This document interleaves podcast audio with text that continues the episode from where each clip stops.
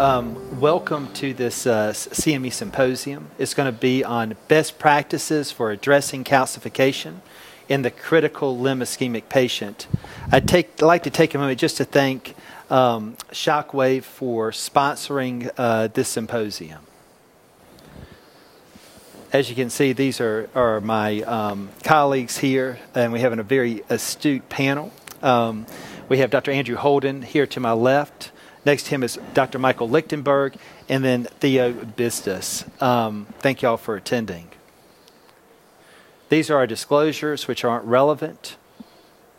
In terms of the program information, this is provided by the North American Center for Continuing Med- Medical Education, which is an HMP company, and again is supported by an educational grant from Shockwave Medical, which we thank them. The learning objectives for this uh, symposium will be to effectively identify and appropriately treat a complex and calcified lesion of the lower extremity, understand the benefits, risk, and appropriate uses of various devices and treatment approaches and lastly, to address the difficulties faced by the interventionalists when treating calcification, especially below the knee. So, to begin, there are several challenges with critical limb ischemia. First of all, there are three epidemics, not just in the United States, but worldwide. First, the population is getting older. In fact, the fastest growing age population in the United States are those older than the age of 65, especially those older than the age of 80. Diabetes one out of four Americans now have diabetes over the age of 65. And then if you look at renal insufficiency, that's the, that, that's the, the number one cause of renal insufficiency is diabetes. When you mix all three of these epidemics together, it leads to the worst of the worst peripheral arterial disease, critical limb ischemia. What does that mean? Typically, these vessels are calcified, they're multi level, and include chronic total occlusions. I'd like to now switch over to Dr. Andrew Holden, who's going to be discussing intravascular lith- lithotripsy, the mechanism of action. Yeah, thanks, George. Uh, a very interesting uh, technology that's really changed our practice. So, lithotripsy itself has been available for over 30 years with uh, a lot of experience treating, primarily ur- urinary tract uh, calcium, renal stones. We know that the sonic pressure waves with lithotripsy are hard on calcium, disrupting calcium, but leave soft tissues undisturbed. And really, that's a feature that was used uh, very effectively to develop a miniaturized transcatheter lithotripsy system, cardiovascular lithotripsy, pioneered by Shockwave Medical. So, in terms of peripheral intravascular lithotripsy, what are the key components? Well, you can see here there's a, a generator and a uh, intravascular lithotripsy connecting cable. Uh, and they're obviously u- reusable for each for, all procedures. But then there is for each procedure a sterile catheter. In the peripheral arterial system, these are 014 inch guide wire compatible. We have a uh, 6 centimetre long catheter for the femoropopliteal segment and a 4 centimetre long catheter uh, for the below the knee disease. Within each catheter are multiple uh, lithotripsy emitters with an integrated angioplasty balloon. So you can see when we use this, the generator produces charges that travel through the connecting cable to the emitters. The emitters cause a burst of charge which uh, causes gas bubbles to appear in the fluid filled angioplasty balloon. You can see these gas bubbles expand and collapse to produce sonic pressure waves that are delivered through the fluid filled angioplasty balloon into the vessel wall, hard on calcium, so producing microfragmentation of both the intimal and medial layers, and this is particularly relevant, medial calcification, uh, microfragmenting and changing the compliance of the vessel wall. You can see the emitters are uh, producing a field change throughout the length of the angioplasty balloon. Here you can just see on a bench this uh, gas bubbles expanding and collapsing to produce those sonic pressure waves. This is unfocused uh, lithotripsy, so we get a 360 degree circumferential effect around the catheter in the vessel wall. So, uh, in terms of uh, possible applications for the intravascular lithotripsy, well, we've gained experience with uh, various types of calcium, not only the usual concentric calcium, but eccentric calcium. Uh, the device in the peripheral arterial disease, as mentioned, has been used in claudicants and critical limb ischemics, also been used in the coronaries for calcified coronary artery disease. And as time has gone on, we've developed experience in many other applications such as uh, mesenteric renal and iliac calcified disease. We're learning that while this can be a, a standalone procedure, it's increasingly being used with adjunctive therapies, be it things like drug coated balloons, uh, stents, covered stents, atherectomy devices, and the like. Uh, there's really been already a collection of extensive experience for peripheral arterial occlusive disease, starting off with the early first in human work and then the Disrupt PAD 1 and 2 series of 95 patients treated uh, in 2014 and 15 a small uh, efficacy and safety uh, trial below the knee, the Disrupt BTK, and then the very large randomized controlled trial uh, in the calcified femoropopliteal artery patient group, where patients are randomized to either a plain balloon followed by uh, drug coated balloon or intravascular lithotripsy followed by drug coated balloon. Very important study that's nearing end of recruitment. Now, while Disrupt PAD3 has been going on, uh, where Shockwave has kindly supported the uh, Shockwave uh, PAD3 observational registry, 1,500 patients are rapidly uh, being accumulated. I know there's over 1,100 patients already recruited. This is a registry with uh, angiographic core lab verification looking at acute angiographic outcomes with intravascular lithotripsy in a whole lot of applications. So the Disrupt uh, group of series is uh, completed, and the Disrupt PAD3 and registry are still being recruited. Now, how do we know uh, that we're getting some true compliance change in the vessel wall? Well, I think what we've uh, seen, all of us that have used lithotripsy, have seen that we can start to get a balloon to dilate at low at low pressure and no pressure change, where it was initially being constrained by the severe calcium. We apply lithotripsy and the balloon dilates. The only way that can happen is with by microfragmenting calcium and producing a compliance change. We've also seen changes on ultrasound and optical coherence tomography. Here you can see a focal calcium calcified stenosis. And you can see on the uh, top between 9 o'clock and 12 o'clock the typical OC, uh, OCT appearances of heavy calcification post intravascular lithotripsy. These have completely dispersed and changed with optical coherence tomography. We, uh, we've obviously in the uh, below the knee, uh, sorry, in the observational registry, accumulated a lot of experience in many locations, including below the knee. You can see here with intravascular lithotripsy in the tibioperoneal trunk and proximal uh, uh, peroneal artery at very low pressure, we can efface a very calcified stenosis and produce this kind of result.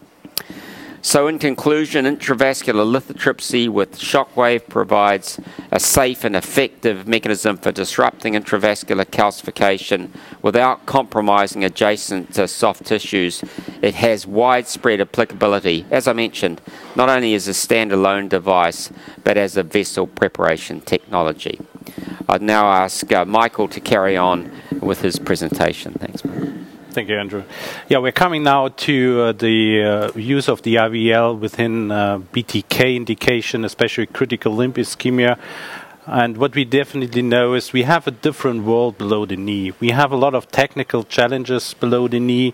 We are talking about a lot of calcium um, burden here. We definitely raise the question how to improve vessel compliance. We are dealing with dissection post standard balloon angioplasty, maybe we underestimate this even uh, below the knee. And the question we need to raise is how can we decrease that? And we definitely need to discuss about enough lumen gain. As we know, enough lumen gain is definitely associated with a good uh, clinical outcome. Therefore, we need to definitely talk in these uh, calcified lesions about a proper lesion preparation, even in conjunction with DCB, and uh, IVL is one of the favorite strategies where I believe this has much value. So calcium associated complications are shown here. We are talking, as mentioned, about dissection, suboptimal hemodynamic outcomes, embolization problems, perforation after standard balloon angioplasty, uh, incomplete stent expansion if you're forced to, and of course, of vessel recall. So, with all that mentioned, technical success is definitely decrease if we do not care appropriately about lesion preparation in severe calcified lesion. And these are the typical patients which come to the clinic and needs our attention and need a very good technical success for wound healing. We are aware of the fact that calcification, beside of technical um, success issues, also limits the uptake of paclitaxel. So that means a proper lesion preparation, calcified lesion, needs to be done so that the paclitaxel um, of DCBs can definitely work. And, and this is something we need to more focus on is that after st standard uh, balloon angioplasty, especially in calcified lesion, we leave a lot of dissections behind. And then we definitely do not know is it a flow limiting dissection or not. Therefore, it's definitely good to avoid dissections. And we know that POBA standard balloon angioplasty leads to dissection. So, how can we decrease this problem? Dissection is uh, a problem which was seen in many trials so far when we are looking at the BTK DCB trials which were published, for instance, the Debellum trial or the IN.PACT DEEP trial. We are talking about severe dissections in up to 30% of the cases. So, how can we avoid significant dissections? One option, and Andrew already mentioned the mode of action, is to use IVL to prepare the lesion and then go for DCB angioplasty, um, and hopefully with this combination therapy, um, establish a much better lumen gain. Here's a typical case example in a 70-year-old uh, male patient, Rutherford 5. This patient already had a um, D1 and 2 amputation, and as you can see here, an, a new wound came up, and we treated this patient here in the TP trunk, IVUS guided, with IVL and um, performed a very good clinical outcome and also a very good technical outcome. IVUS guided, as you can see here, after IVL using the 3 millimeter um, shockwave balloon. We had a very good lumen gain in then um, conjunction with DCB angioplasty using Stellarex for 80 millimeter here. This is another case example of a patient um, with rest pain, highly calcified lesion here in the P2 segment, standalone subtotal um, stenosis here, and you see that we used the 5.5 60 millimeter uh, catheter, IVL catheter, to perform a calcium uh, the, um, the bulk strategy here. Before then, we use drug-coated balloon and were not forced to implant a stent.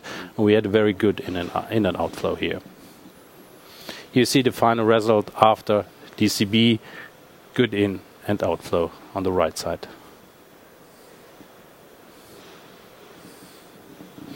If we and then by chance leave some dissections behind, um, we can use uh, low profile, um, low chronic outward force devices uh, today, like a Tack implant.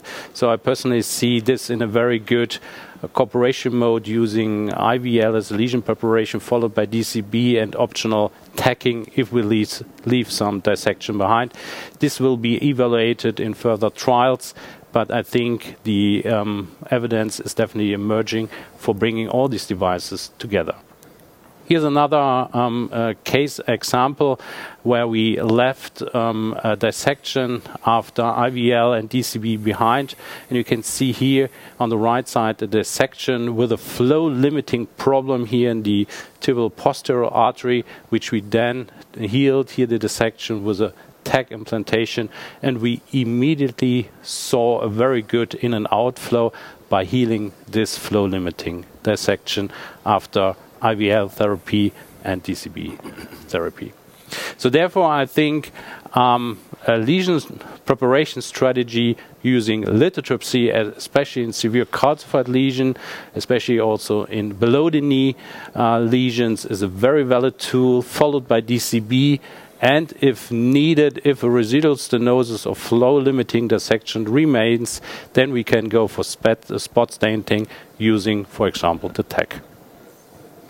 With that, I would like to conclude for below the knee intervention, there's definitely a need to find an appropriate diagnostic modality. We have to think in further trials is, uh, if IVUS can add here much more value than angio. The optimal uh, revascularization strategy can be made on IVUS much better than angio, and our goal is to achieve optimal lumen gain and, of course, to maintain lumen patency un until wound healing. And I personally believe that the lesion preparation strategy with IVL, especially also in BTK lesion, is improving lumen gain and clinical outcome. And with that, I would like to hand over to Theo Bisdas.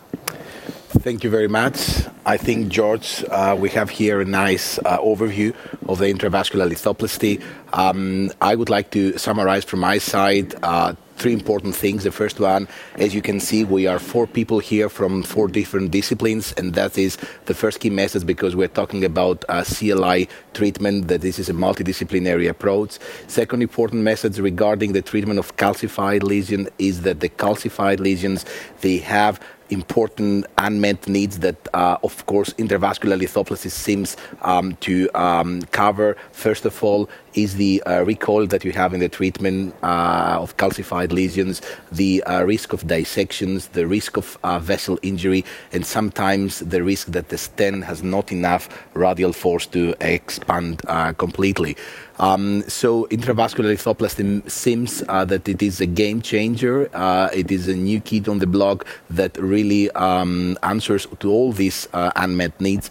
And the third important issue, into my eyes, because I'm a vascular surgeon, surgeon is that at the moment, intravascular lithoplasty is an amazing tool for people that they have uh, really uh, calcified lesions in the common femoral artery, in the iliac vessels, uh, of course, in the iliac vessels uh, during the treatment of EVAR, or even for the cardiologist for uh, transfemoral aortic valve replacement. In the treatment of uh, CFA, I think for people that are really obese, for redo surgery, for post radiation in the groin, these are really indications where the intravascular lithoplasty seems to have a unique added value.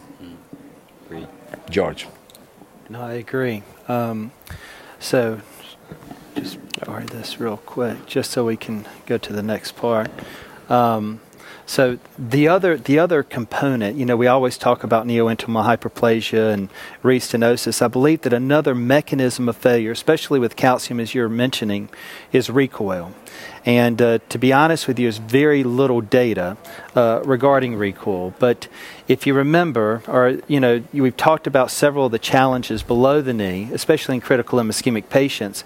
You know, occlusion versus stenosis. You know, occlusion predominates typically. You have these long, tortuous lesions, and again, extensive calcification. In fact, um, there's been a lot of literature looking at where the calcium is located, and there's more medial calcium below the knee as compared to above the knee. As a result, complications occur, especially with balloon angioplasty, such as uh, dissections.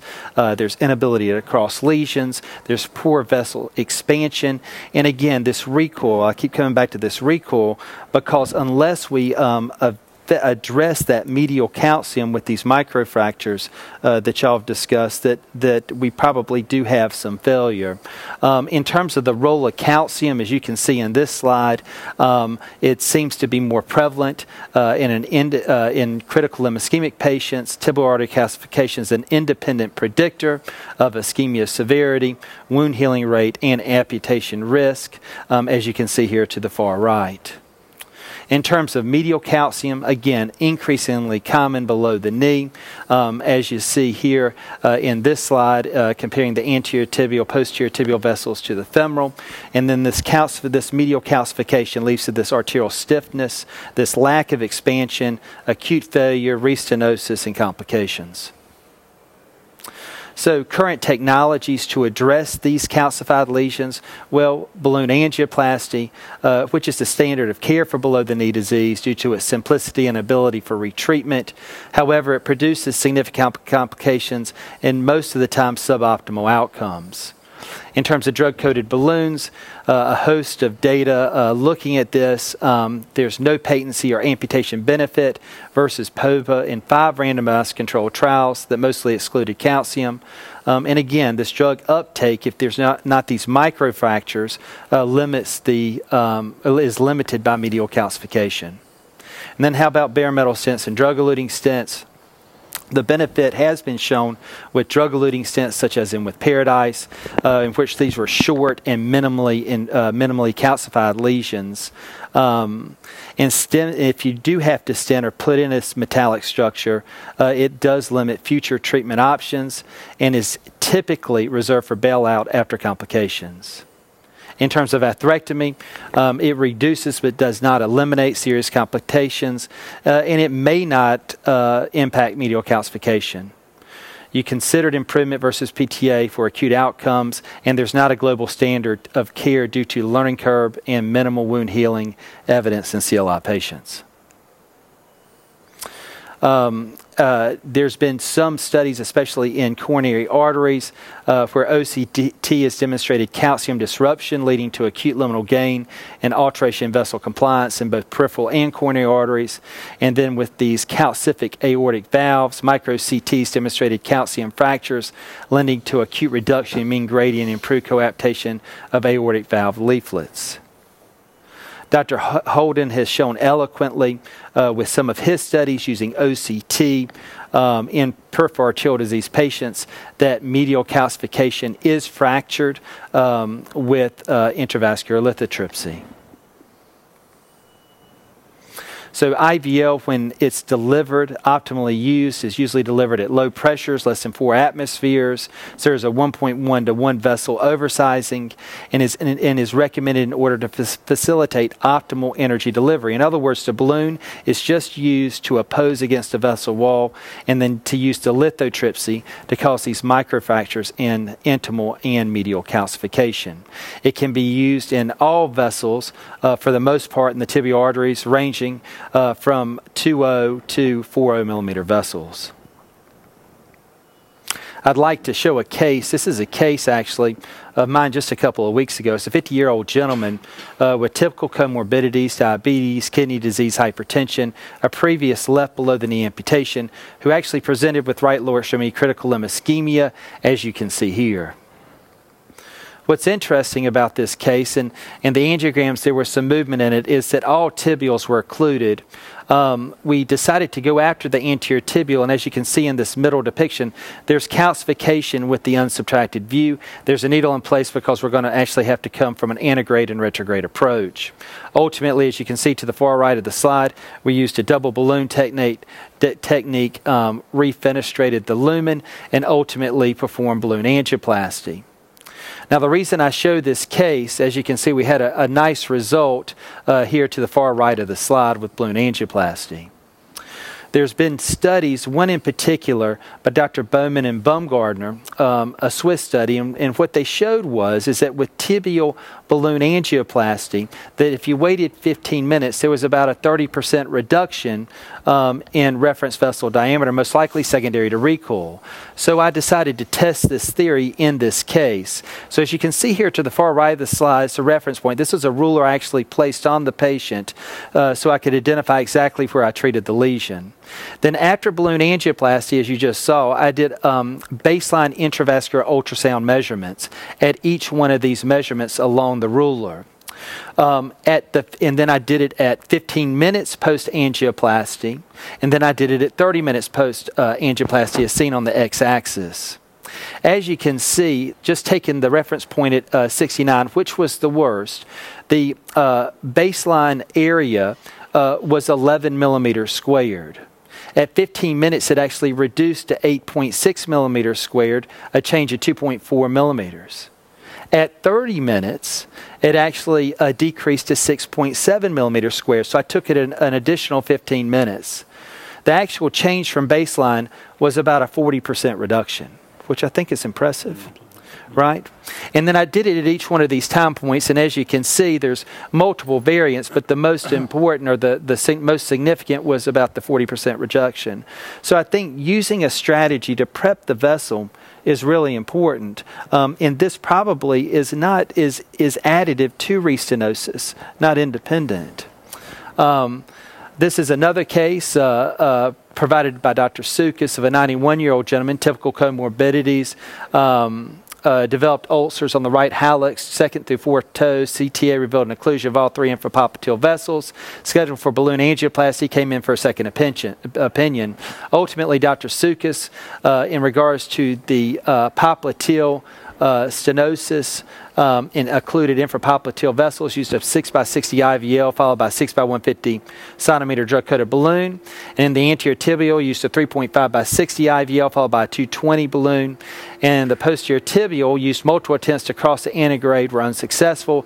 Eventually used an antegrade retrograde approach and ultimately you used IVL a 3.5 by 40 followed by a 220 balloon followed by a drug eluting stent.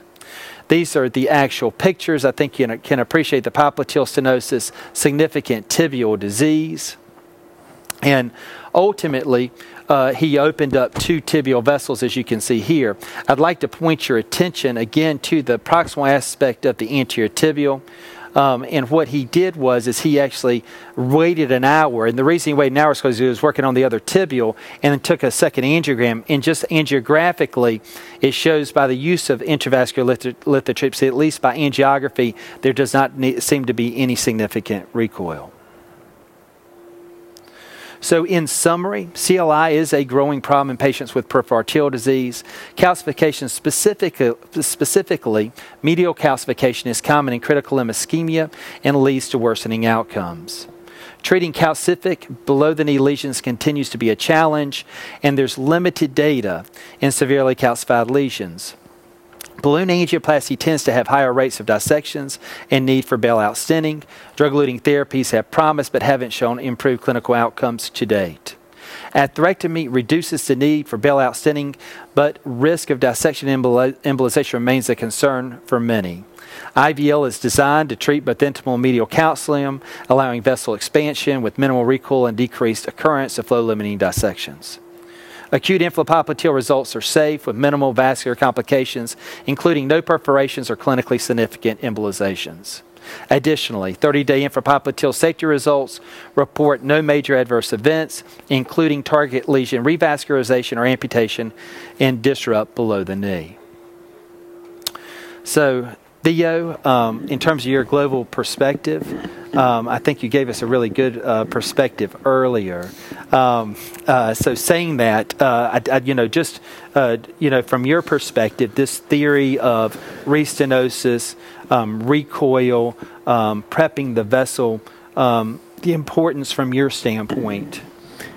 Exactly, and the, what we really have to identify is that um, when we are testing a new device into the animals, we are not have any really specific model for calcification, um, because what we really treat uh, every day in our CLI patients is completely different on what we are really uh, testing uh, outside the patient. So for the first time, I think we have a new tool that actually provides something that it is really clear. Uh, we have a tool that really breaks the superficial calcium, breaks the medial calcium, and opens the vessel.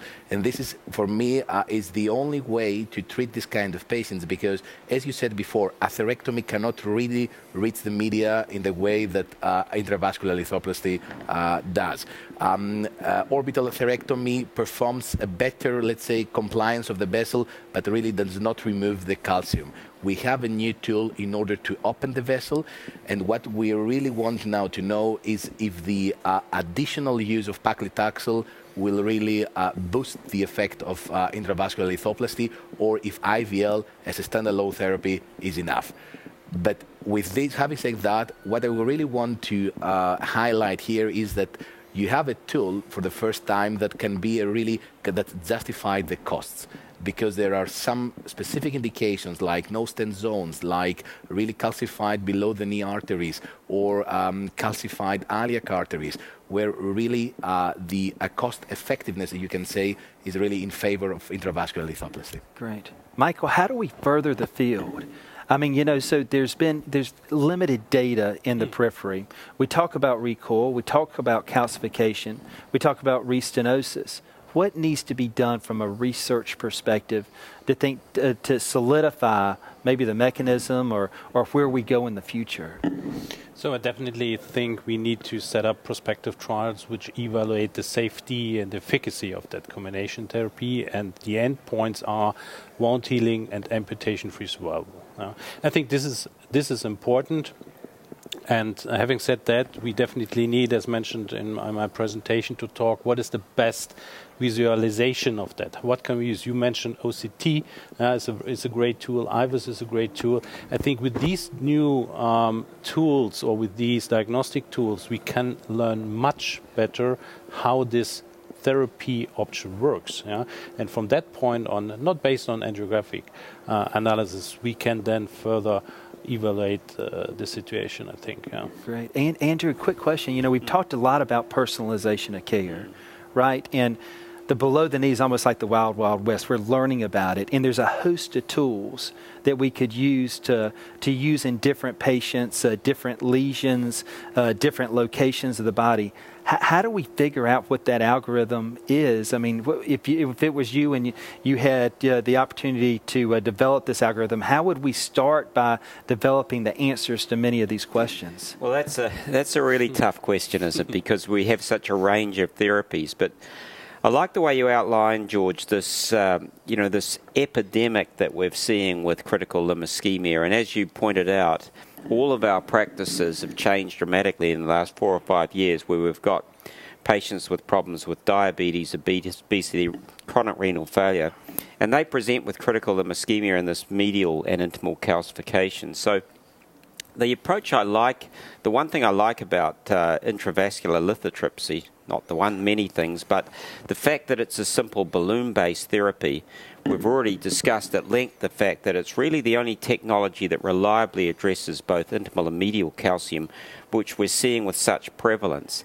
And it also keeps our options open. But I think we've all been impressed with uh, when we started off thinking, hey, this is just a balloon you know, how we're going to still have dissections and stents and, and need stents. That's all true, but the dramatic appearances that we get post IVL have been very impressive. And I think we've all been impressed with this. I think, particularly with heavily calcified below the knee disease, uh, an IVL first approach and then deal with whatever you need to is, is a pretty sound one for a lot of patients. And I think, but as we've said, we don't have enough evidence at the moment. I mean, the observational registry, it's important, but it's purely acute angiographic outcomes. We don't know the information like amputation free survival or wound healing. And so there is a real need for us to collaborate and try and answer some of those questions. Great. And one last question to y'all, and I, you know I have a lot of questions I could ask, but in terms of you know biologic therapies, I think we're we're coming to the crux of it. Granted, there's been some biologic therapies uh, that may uh, we ha- may have been proven proven to be deleterious, but biologic therapies I think are the wave of the future. How does IVL play into biologic therapy treatment for the periphery? Hmm anyone? That's a tough one. well, it's a tough one. I mean, I think yeah. I think you know what we've seen both from our clinical experience and imaging is that we are truly changing some anatomy and some compliance changes. And that may well be not only vessel preparation for drug therapies but other biologics. So I think, uh, you know, there's hope. There's a lot of room to explore that. And I agree with you. I think essentially uh, that's going to be the next generation of therapies. Yeah. And it's amazing. You know, we've looked at anti-elastases, we've looked at anti-inflammatories, we've looked at anti-neoproliferative agents. I think the future holds promise for stem cells. Um, I think there's a whole opportunity, and if IVL can actually cause those microfractures and allow us to deliver those agents to the media adventitia, I mean, I think uh, I think we've got some promise for these patients. Um, So, saying that, um, I, again, I'd like to thank this very astute panel. Um, I've learned a lot. Um, uh, I hope you've learned a lot. I'd like to thank Shockwave again for sponsoring this uh, this uh, symposium on calcium in general, but a treatment strategy that could hopefully effectively treat these critical ischemic patients, uh, which is an epidemic not only seen in the United States but worldwide. Thank you again for attending. Thanks, y'all. Thank you. Thank you. Thank you.